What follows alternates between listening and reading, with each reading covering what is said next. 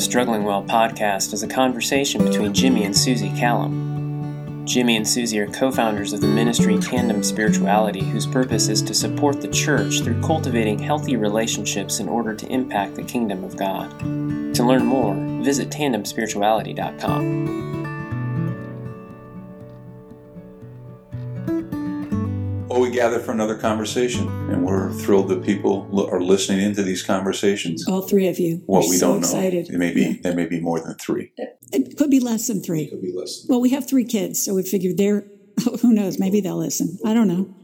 Um, just, just you know, these these are the kinds of conversations we have most days of our lives. Um, just questions about um, life and the complexity of life, and and sometimes, um, like there are times when we do things and we know the consequences of those things bring struggle, and then there are times where it doesn't make sense. The struggle doesn't make sense, and we wonder we wonder what God's up to, and and again, one of my favorite Old Testament books, I know you're not supposed to have favorites, but one of my favorite Old Testament books is the book of Job.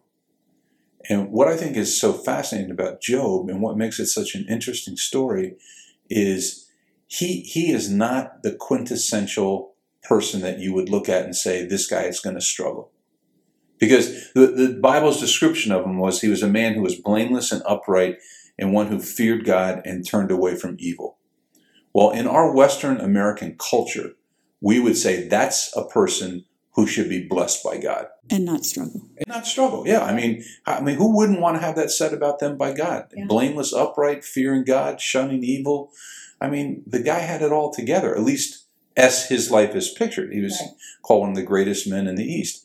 And then um, his life imploded, and uh, through no nothing that he did to cause it, it implodes. And then the rest of the book is him trying to figure out why. hmm Um, And isn't that the question and all the is- time? yeah, that is the question. So why, God? Why is why has this happened? Now, even even when the struggle comes because of something I've done, I think that still is the question that we ask, which is why. Mhm. Um, it's probably the most natural question to ask, but I'm not sure it's the best question to ask. Yeah, but it's the question that we are faced, like you said, most of the time. And and I know that what we do is we say, "Why, God, did you allow this?" Because if we believe that God is sovereign and in control, like we spoke about last podcast, then we the question begs to be asked, why God would you allow this? Because in our minds, we don't see the value of it, the purpose of it. Um, Romans 8:28 is thrown about a lot. All things work together for good for those that love God and are called according to his purpose. Well, this doesn't feel good, God. So why did you allow this to happen? And and I we get such a a tight view of what's going on that we can't see anything beyond our own circumstances. Yeah, and I, you know, we talk about um, how culture influences things. I, I think that's one of the ways that culture has influenced our understanding of what God does. Because in our minds, if we do things the right way, if we if we perform, if you will, the right way in our walk with the Lord, then um, we should be blessed.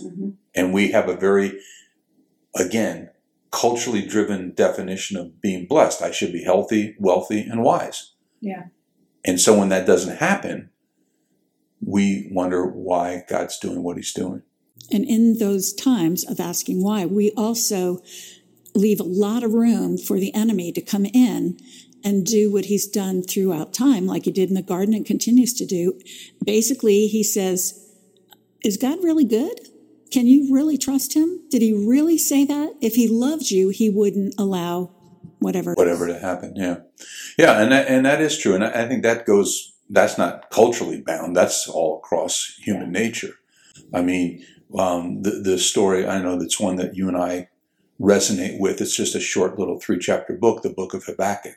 Yeah. Um, who here's a guy who served the Lord, and he doesn't get what God's doing. Let's read. Go ahead. Well, I'm, I'm going to read. You don't read with me. I'm going to read by myself. Don't look over my shoulder. I hate that. Okay. Habakkuk says, O Lord, how long shall I cry for help and you will not hear? Or cry to you violence and you will not save?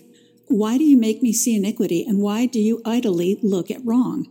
and he's just struggling with all this stuff is happening with Israel, and he's struggling over why God has not intervened in some way because he's looking at that that picture right in before him.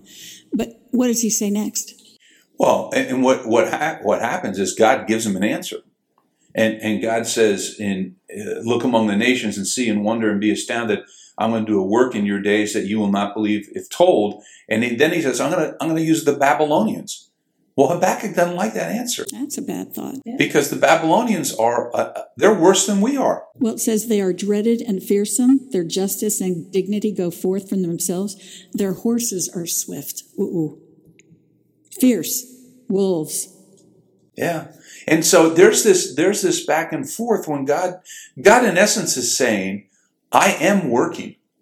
I am doing something. And, and yet what happens is, he didn't, Habakkuk doesn't like the way God's working, yeah. which is what we do, I think, at times when we try to ask that question, why are you doing this, Lord? How long will you do this? And then you give us an answer and we don't like the answer. And, and how do we respond then to God when we don't like his answer? Because when he gives us an answer like that, when he says, you know, they're they're coming for violence, their faces are forward, they gather captives like sand, um, they fly up and devour. When we get an answer like that, you know, my, my kid has an illness or my husband's lost his job or my health is not good. When we get an answer like that, what we, what we want to do is figure out how we can get through it on our own. And, and we oftentimes go, well, God, if you're not going to do anything, then I will. But I think what Habakkuk, I can never say his name, what Habakkuk does is really unusual because he says in chapter two, I will take my stand at my watchpost and station myself on the tower and look out to see what he will say to me and what I will answer concerning what he will answer concerning my complaint. In other words, he's going up there and instead of just moaning and groaning, which he does plenty of, he goes, I'm going to wait and watch and look for God and see what he does. Yeah, and I think that's um, one of the challenges for us. Whatever, whether it's a you know, like in, in Habakkuk's case, it was a, a nationwide, so it's a, yeah. a, big a big issue that faced the entire nation. But sometimes for us, it's individual. What's going on in our lives, and and the belief that that God is up to something and doing something, and that's why um, the question why sometimes to me isn't the best question. The question is, okay, Lord, help me see and understand how you're working here. Help me see and understand what you're doing, even if it doesn't make sense to me.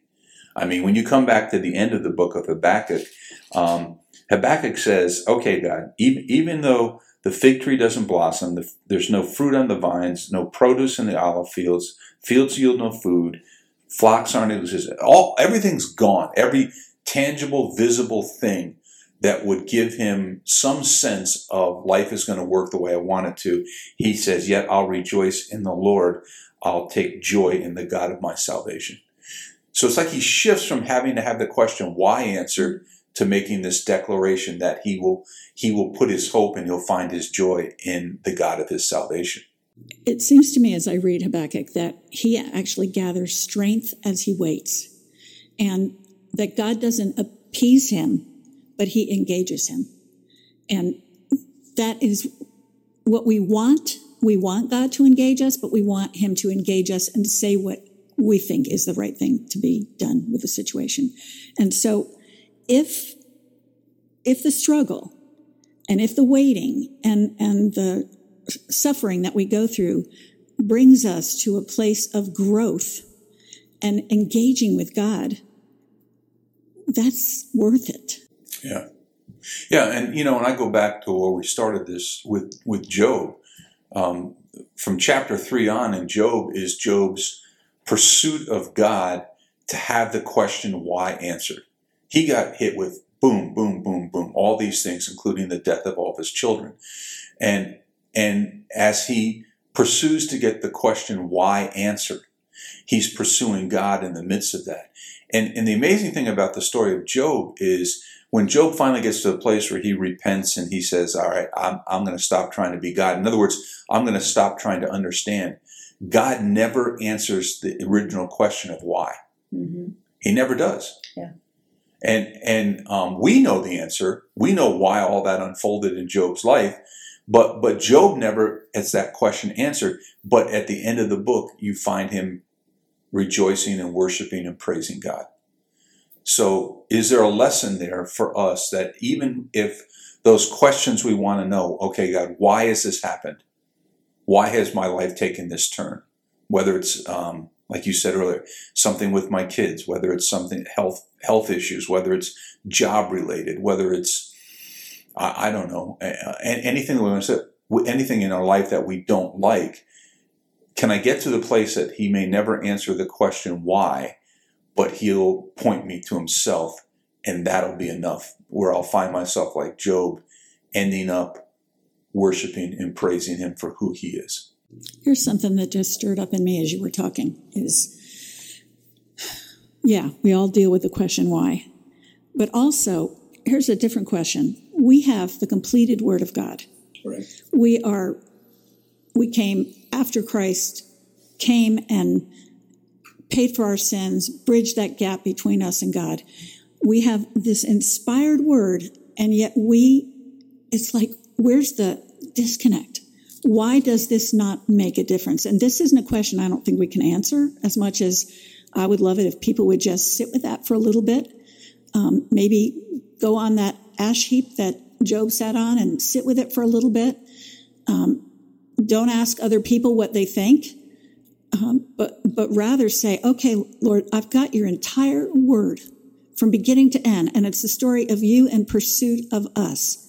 Why does this not make a difference when I'm in the darkest place? Hmm. I mean, it's a great question. And you're right. I don't know that I have an answer for that because I wrestle with that myself.